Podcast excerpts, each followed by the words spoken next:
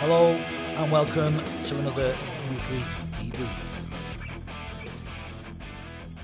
So, the summary of this week I've been off, if you probably noticed, I've either not been attending some of the classes or I've been coaching from a distance.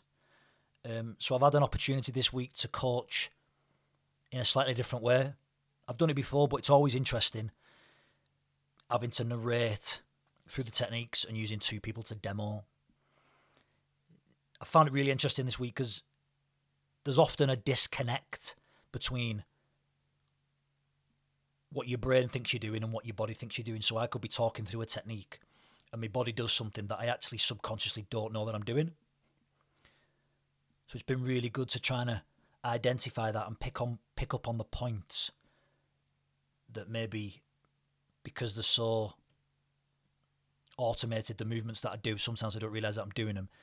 I've got to try and make that connect between describing what I'm doing maybe with the hips or what somebody else is doing with the hips and bringing them both both together. So that's been really interesting. Essentially, what I've tried to do is I could have moped around, got really pissed off because I wasn't able to train. I, I come back to the, that. You must have all seen that video, Jocko Willink, those who follow him. I come back to that video with him talking about good, trying to trying to look for the other side of things, the positives, and that's what I've done. Obviously, it's hard for me to stay away because I'm the the head coach my club, so I've been reducing my contact with people, obviously, uh, and like I said, using narration to coach and use two people to demo. But it's allowed me to get and try and understand a deeper knowledge of stuff, and I'm going to touch on a little bit in terms of the fundamentals later on in um, points to take forward. But yeah, another thing that I've been um, thinking about this week, and it came from Tom Blackledge. I uh, put a link out last week to follow his podcast that he did. And he, he's talked about it on social media, and it's the difference between instructor, teacher, and coach. And I found this quite fascinating, and it's something that I've contemplated a lot on this week. Defining each of those as firstly an instructor who comes in and just instructs, tells you what to do star jumps, press ups, do specifics from close guard. I'll set the time for three minutes, do rounds as an instructor. Now, a teacher I come in and I'm teaching you how to do techniques. Teaching you to do jiu-jitsu, teaching you how to do cross collar chokes. This week we've looked at Ezekiel's. We've looked at the mount, how to escape mount. I'm teaching you these techniques. Now a coach, I think there's almost like a deeper level to the element of a coach.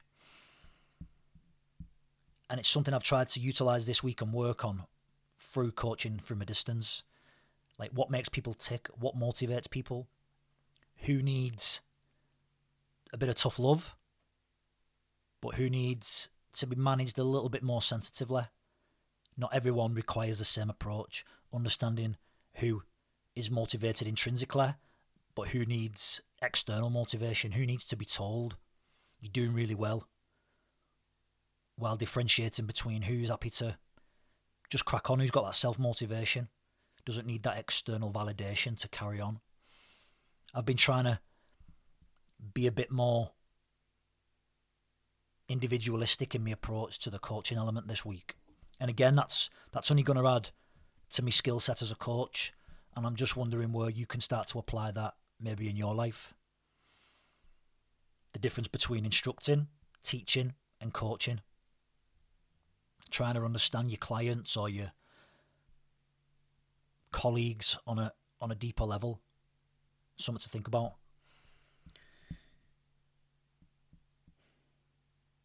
So the things that have gone well this week, we've had a lot of promotions this week, stripes being given out.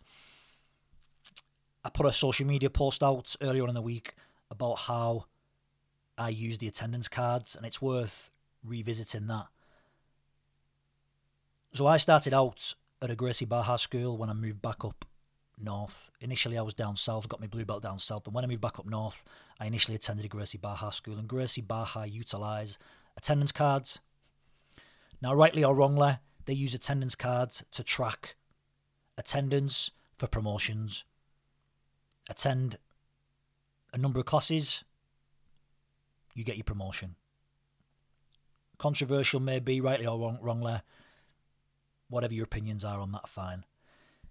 The other end of the scale is where I first started to train, where I first started as a white belt, had the opposite approach where there was no attendance cards, and if you wasn't someone who was like noticed in class and you was like kind of the grey man and you settled into the background, you didn't cause a fuss, you didn't really get noticed, therefore you were easily forgotten, and you may not get the promotion when you deserve it or when you feel like you've earned it. And you maybe went longer than you normally would do to get a promotion. Now, this is the other end of the scale where I remember there was a guy there who was a blue belt, and seeing pictures going back now, like seeing pictures on Instagram now, I think he's only like a purple belt at the moment, and he was a blue belt when I was a blue belt. Yeah, he might have had time off and that. You don't, I don't know what the, the score is with his attendance and all that, and whether he's been training regular. But we all know the clubs who who aren't promoting people, so that's the other end of scale, and I think that's a bit unfair. So I use attendance cards for the gi classes, basically, just as a bit of an accountability thing. So you look at it, and if there's no dots on on your card, then obviously you've not been training. The other thing being that if I think I've not seen you for a while, or I jog my memory and I think, oh, I've not seen somebody for a while, I can check your card to see if you've been training. Maybe you've been coming a class that I don't teach. That's how I use them. I do not use them to track attendance for promotions. You'll get promoted when me and the other coaches give me the heads up and so that they feel like you're ready. I'll have a look at you, maybe roll with you, or get people's opinions, and you'll get given what you earned. We've had we've seen some promotions this week, kids and adults. So yeah, that's been what's been re- that's been what has been good this week. Tongue twister there. Opportunities for learning.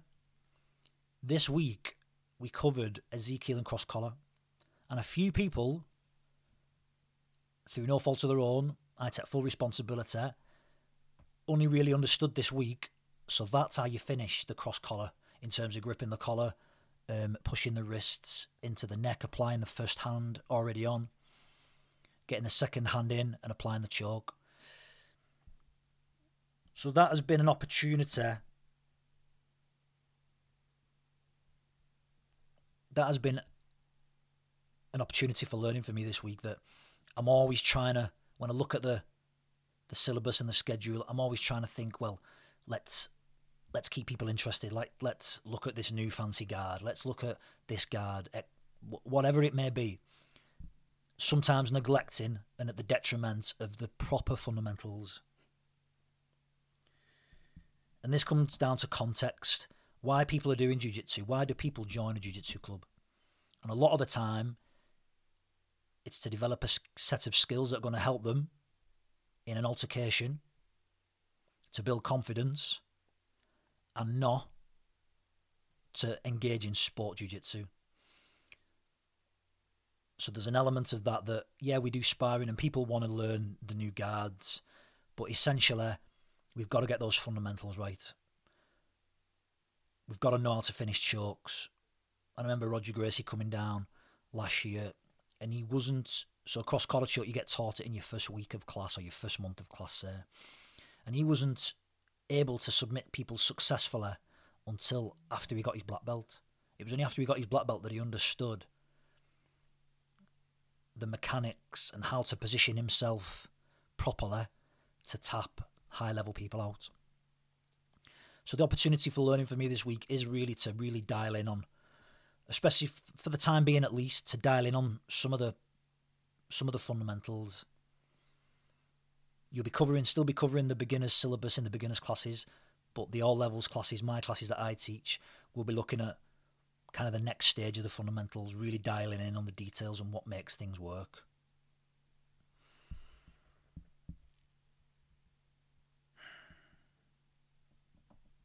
So points to take forward.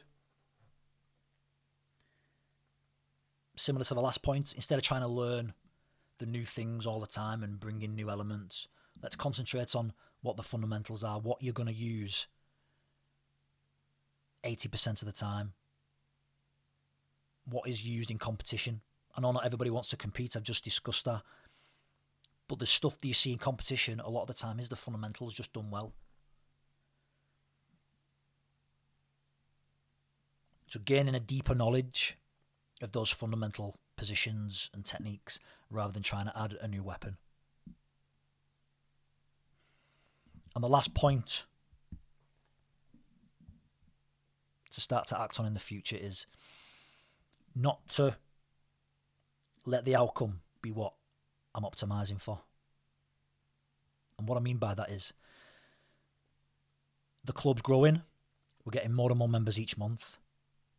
But what I don't want to do is optimize and start chasing the numbers to get more and more people in, but not giving the quality which is going to make people stay. So we have to we have to have the right members. So I'm not optimizing for trying to get as many people in. I'm trying to make it through the Facebook campaigns and the social media that I put out to get the right members who are going to stick to jiu-jitsu, who are going to get value from jiu-jitsu, and who don't just want to do it just because it's the latest fad. And after a few weeks, they give it up. So there's a fine line, but what I don't want to do is optimize. It's for the outcome to be what I'm optimizing for. I think you can get stuck in a rut with that and, and get the wrong people joining the club. We've got a good thing going. It's getting busier and busier, but we're also managing to keep people on, and people are training for longer and longer.